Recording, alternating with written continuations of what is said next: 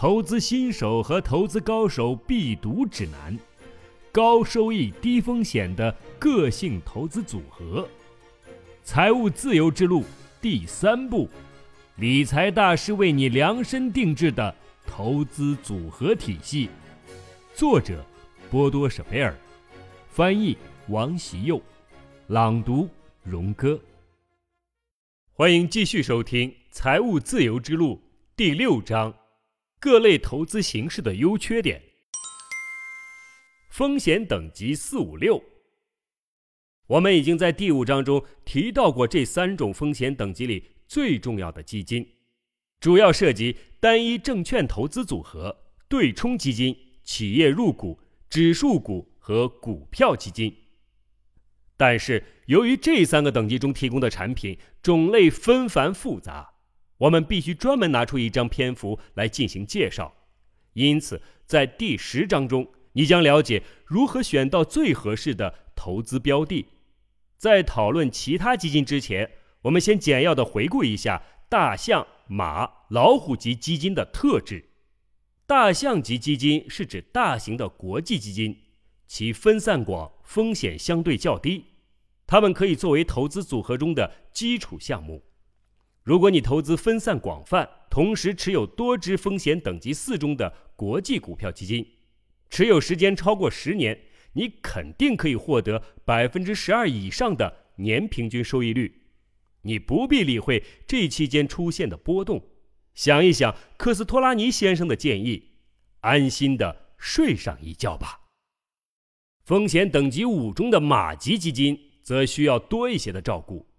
这类基金只投资国际基金市场的某一领域或某个大型行业，其风险和收益机会都相应的提高。这些产品构成了投资组合中有一定冲劲儿的部分。最后是老虎级的基金，这是以小型产业或小区域为投资标的的基金，收益率非常丰厚，但同时也暗藏巨大的风险。如果想在短期内就实现资产翻番，你一定不能错过这类基金。对这三种等级的基金而言，你必须拿出部分基金投到这三类产品中，否则你会错过很多获利的机会。尤其是股票和以股票或企业股份为基础的投资标的都没有其他替代选择。每一种投资组合都应该包含这类产品，但是。你能够以及应当投资多少资金比例，这完全取决于你个人的标准。至于每一种风险等级应占投资组合中的比重多少，将会在下一章中做进一步的讲解。基金还是指数股？我们经常听到这样的一种说法：基金的绩效几乎永远不会像可以比较的指数股一样好。那为什么不干脆仿照指数股呢？所以最好的方法就是直接购买指数股。指数是有价证券的一种组合，用来衡量特定市场的价格波动情形。我们可以把指数想象成一个市场的情绪晴雨表。在德国最有名的指数有德国股票指数、达克斯、道琼斯指数以及标准普尔五百指数。大部分指数都是用该市场资本所包含股票和上市公司的市值总值加权计算所得。我们要学会区分业绩指数和纯粹的股票价格指数。前者是指各股票的股息立即转入再投资，例如达克斯和标准普尔五百指数；后者则只是反映股价的变动情况。例如道琼斯指数和德国 FAZ 指数。事实上，股票基金的价格和这些指数有关。指数在一定程度上可以成为衡量成功的基准。比如，想确定某只基金的投资绩效，除了把它和投资策略相近的基金比较外，你更应该尽可能的找出相关的指数，然后把该基金的成果和相关的指数基准做比较。首先，我们来看一看2003年一些。首先，我们来看一看2003年一些基金的投资成果。以达克斯指数来衡量，2003年德国基金中有六十二种的绩效逊于相关的指数，三十二种要优于指数。以欧洲斯托克五十指数做基准，欧洲股票基金中有二百一十种绩效比指数差。以欧洲斯托克五十指数做基准，欧洲股票基金中有二百一十种的绩效比指数差，一百三十七种的绩效比指数好。在美国，以标准普尔五百指数为基准，比不上指数的基金有一百一十六种。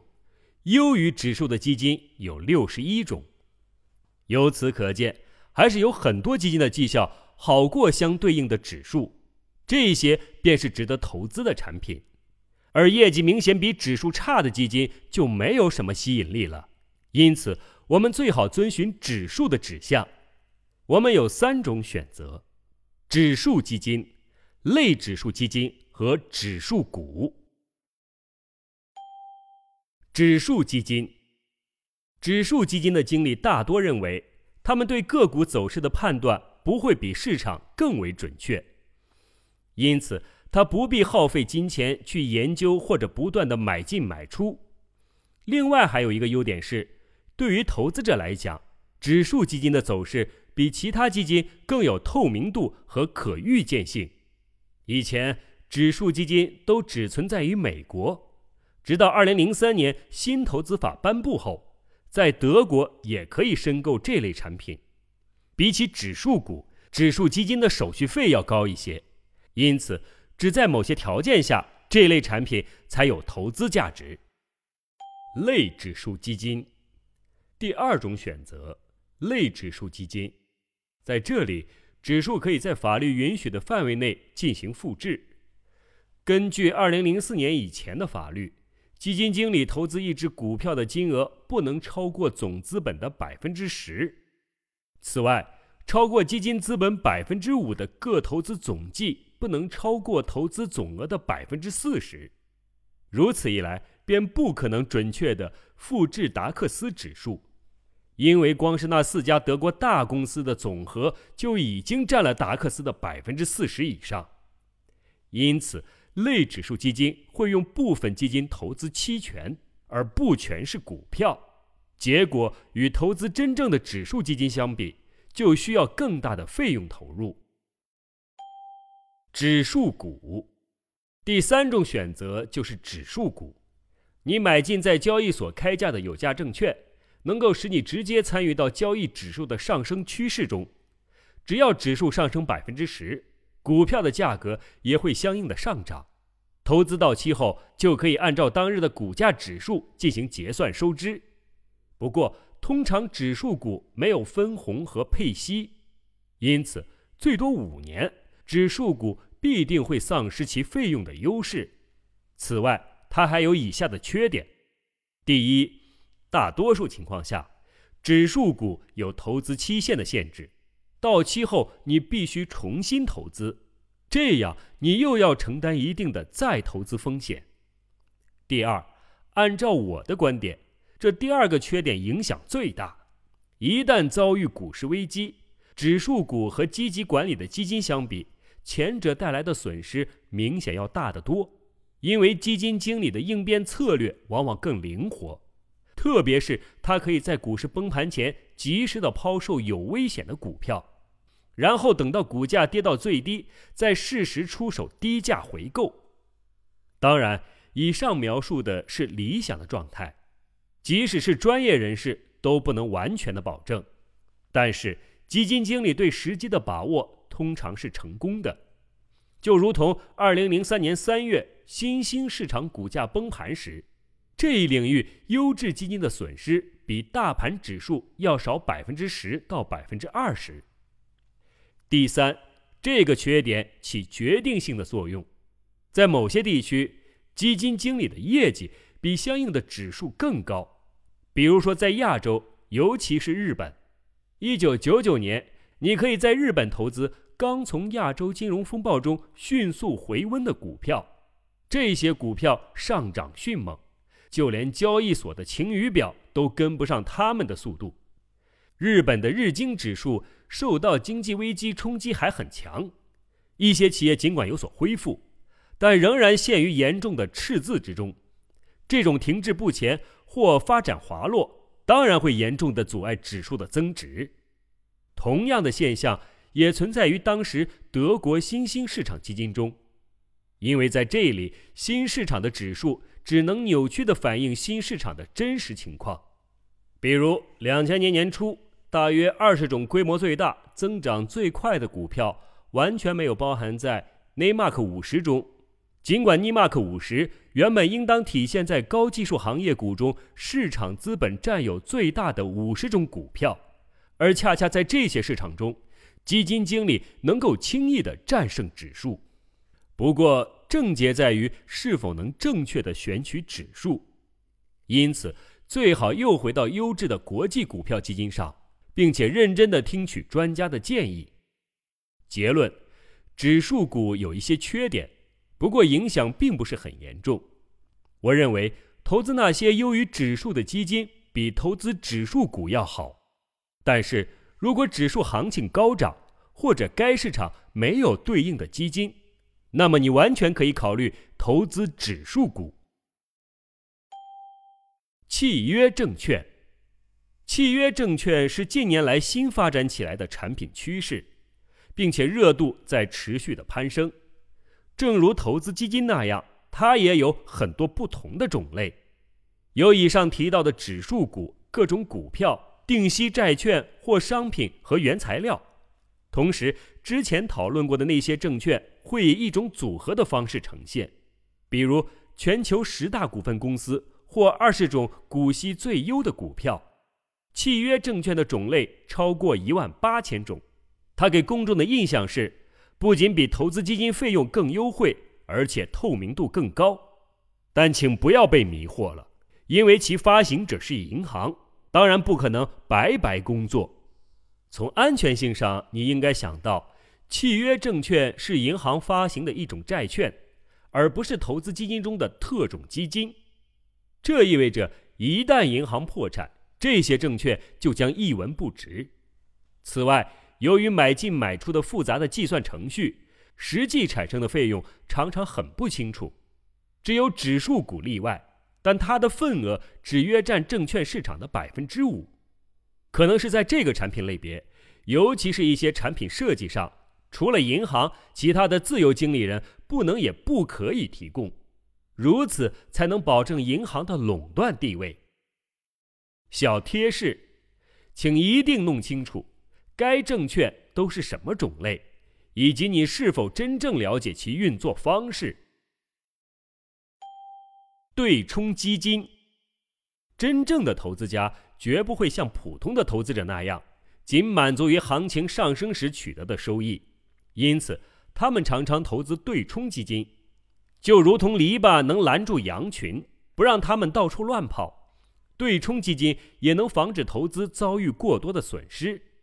在市场低迷时期，他会尝试通过期权来保障资金。对冲意味着是一种保险，保护投资不受损失。一般的投资者无法做到这一点，而对冲基金可以在市场下滑时也保持获利，甚至是一笔不菲的收益。当然，尽管对冲基金的设置很巧妙，但它也不可能提供百分之百的保证。实际上，一系列复杂的杠杆交易会导致对冲基金的风险升高。普通的投资者会认为这样的选择太过于冒险，但真正的投资家不这么认为。他们觉得风险更高的是无法保证自己的资产。这两种看法都无关对错，因为事物总是有两面性。我认为，更重要的是真正的投资家所应该保持的原则。也就是不要一味的等待，而要积极的采取行动；不要满足于现状，而要勇于寻找新的出路。对冲基金最初产生是为了保障投资不因汇差遭受损失，其目的在于每年都要取得一些积极的成绩，因此已经不断的探索出各种不同的策略。有些基金既可以在低迷的市场中获利。也可以在行情上涨期获益。有些人利用股票或债券，在不同股市中的价差来获利，这叫做套利交易。假设 X 公司的股票在纽约华尔街股市的交易价格是十美元，而同样的这只股票在法兰克福股市的价格是九点五美元，你可以在法兰克福买进这只股票，然后在华尔街卖出，赚取收益。套利交易可以算作最安全的策略，因为对冲基金大部分是投资期货市场上的期权和期货，所以其收益发展和股市的行情走势没有关系。对股市所表现出来的相关性有一种专门的度量值，相关性一表示了两种投资形式发展趋势是一样的，相关性负一表示两者发展的趋势正好相反。相关性零则表示两者完全无关。不同于之前介绍的投资基金，目前还没有针对对冲基金的相关法律法规。同时，在德国也没有批准公开的发行，除了屋顶型对冲基金。由于对单个对冲基金没有法律约束和特别的监管机制，其信任度受到了很大的质疑，特别是基金经理的能力和经验。因为这种投资形式在美国的发展时间最长，所以美国拥有该领域经验最丰富的投资经理。该类基金在两千年到二零零三年的股市危机期间取得了令人瞩目的收益，之后才在德国流行起来。对冲基金是投资组合中很重要的一部分，但是投资份额一定要适量，因为通常这类基金投资风险最大。当之无愧的被归于风险等级六中，因此你应当确切的知道你投资的到底是什么，因为这类基金的更新变化很快，难度也相对较高。本章的很多内容都是以德国的实际情况为准，所以很多的产品可能不太适合我们中国的投资环境。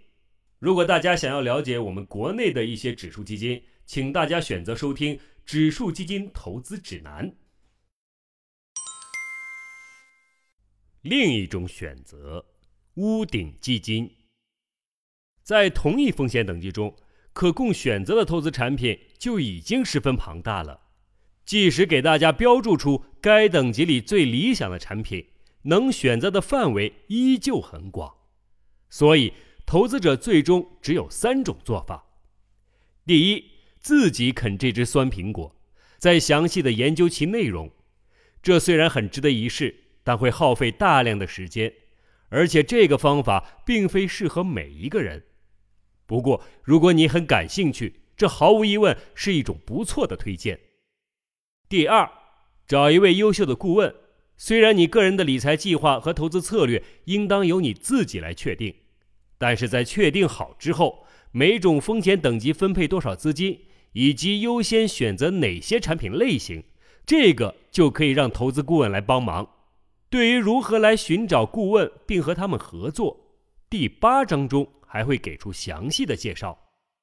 第三，或者也可以按照自己选定的风险等级来专门投资屋顶基金。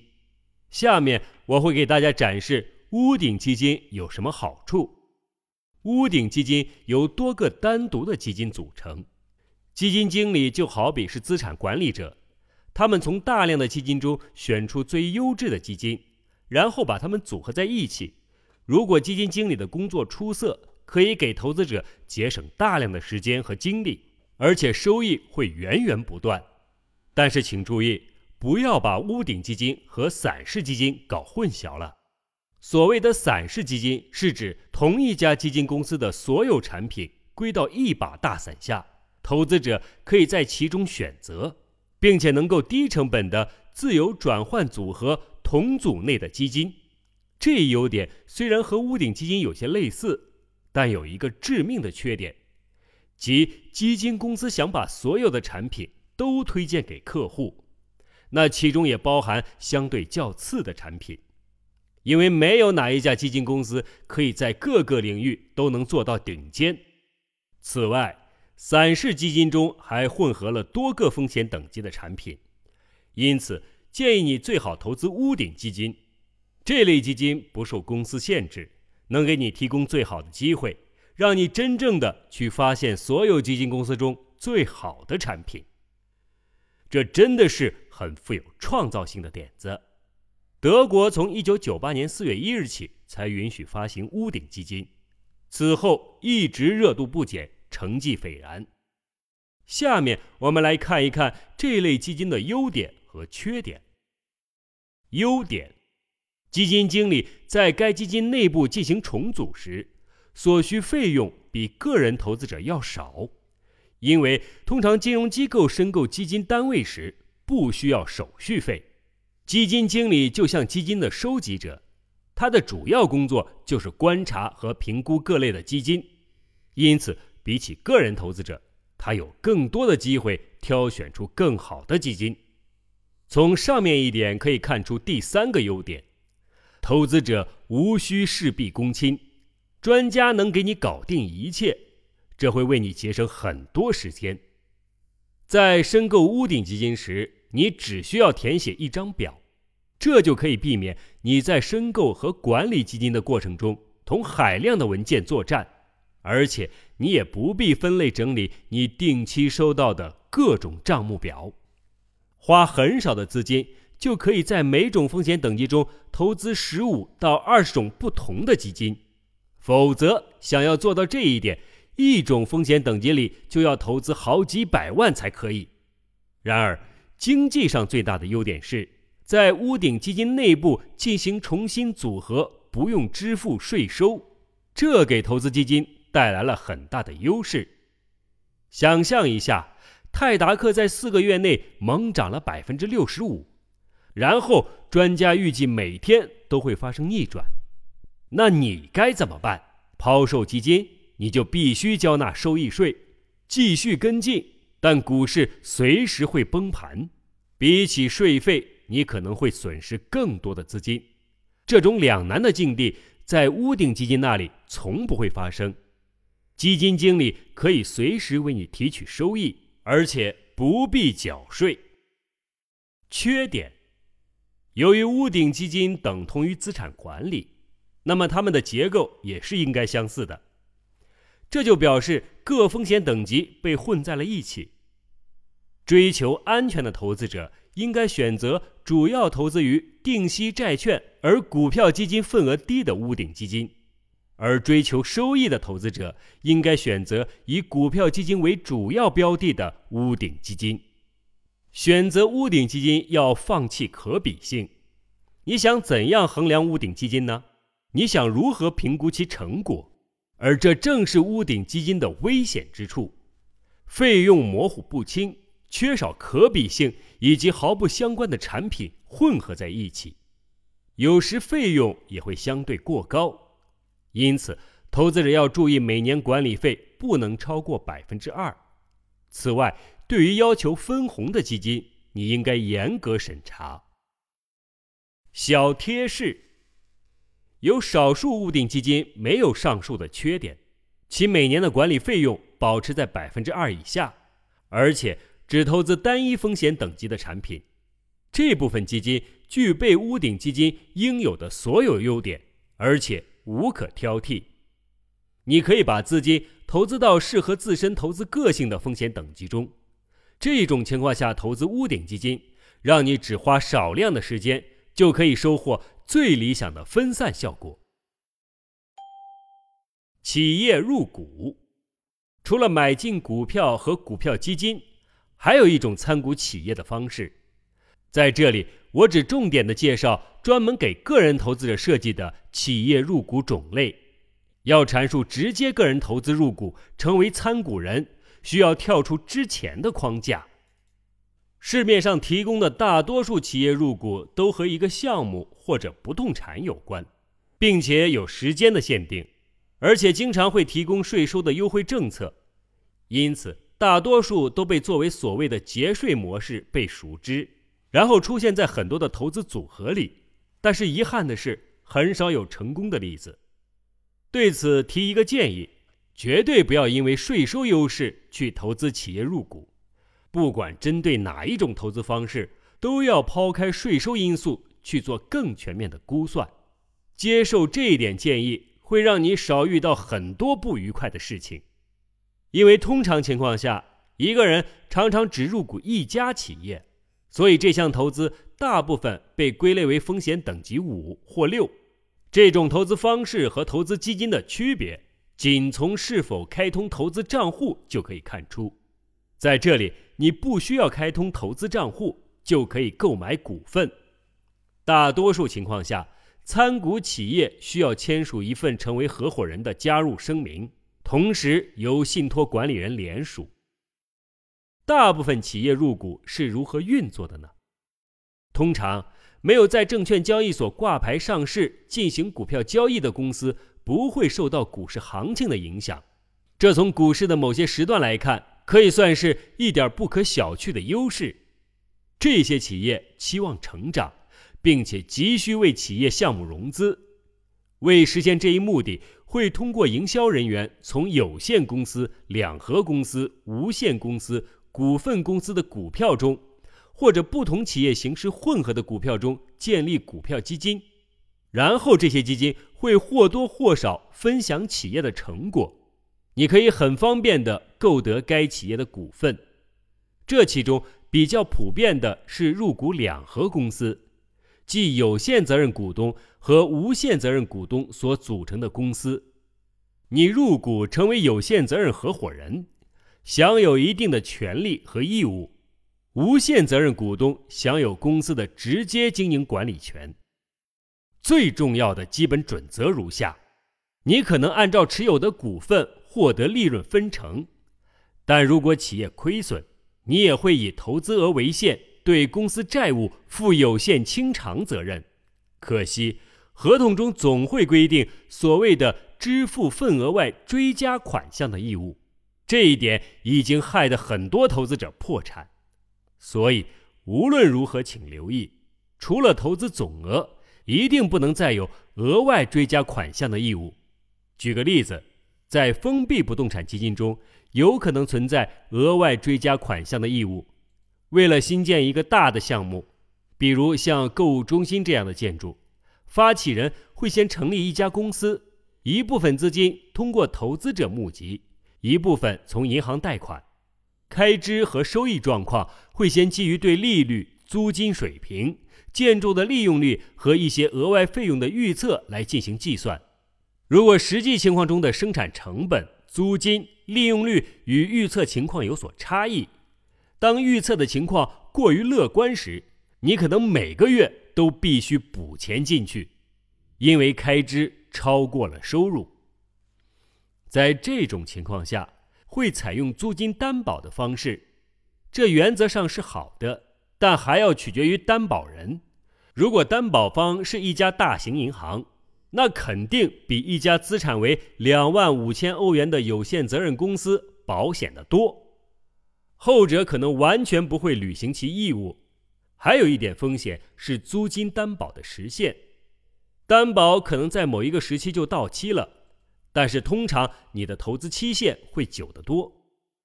我不想给大家造成一种印象，认为企业入股，尤其是封闭不动产基金很不好，或是觉得其风险很大。实际上，还是有一些非常不错的企业入股机会。我只是想给大家指出，不要听到什么就相信什么，要善于仔细核实和追根问底，了解存在的风险点。因为确实也存在很多低劣且可靠度低的项目。同样，风险分散也适用于这个类型。投资的对象数量越多，风险就会越低。因为入股一家企业所存在的风险总是高于投资股票基金，所以要弄清楚应该投资哪些项目，以及投入的资金要负担哪些费用。下面是几点在企业入股时应当注意的事项：一，你应该能够懂得这类投资，并且首先要了解其盈利机制。如果觉得太复杂、弄不明白，请你一定不要涉足其中。一项投资会有多种因素导致其情况错综复杂，但你往往可能并不擅长。二，开支和预估的收益应该有一定的比例。在一项不动产投资存在百分之三十可变支出，而且在百分之百的使用率时，租金收益为百分之六的情况下，你可能就没有什么利润了。如果投资了多个收益率为百分之三十甚至更高的项目，一切又会大不一样。请一定保持清醒的头脑，好好的计算清楚。三，可变支出越低越好。你在紧急情况下损失的钱也就越少。所谓的固定开支为营销、经营和管理，不受投资成果的影响。四，要先抛开税收的优势，因为你开始投资后，它只能是锦上添花的补充，并且没有保障。五，因为这涉及一项长期的投资。所以，请选择自己相信且懂得评判的市场入股，不要被收益预测的假象蒙蔽了双眼。好了，今天的内容就讲到这里，谢谢大家的收听，我们明天再见。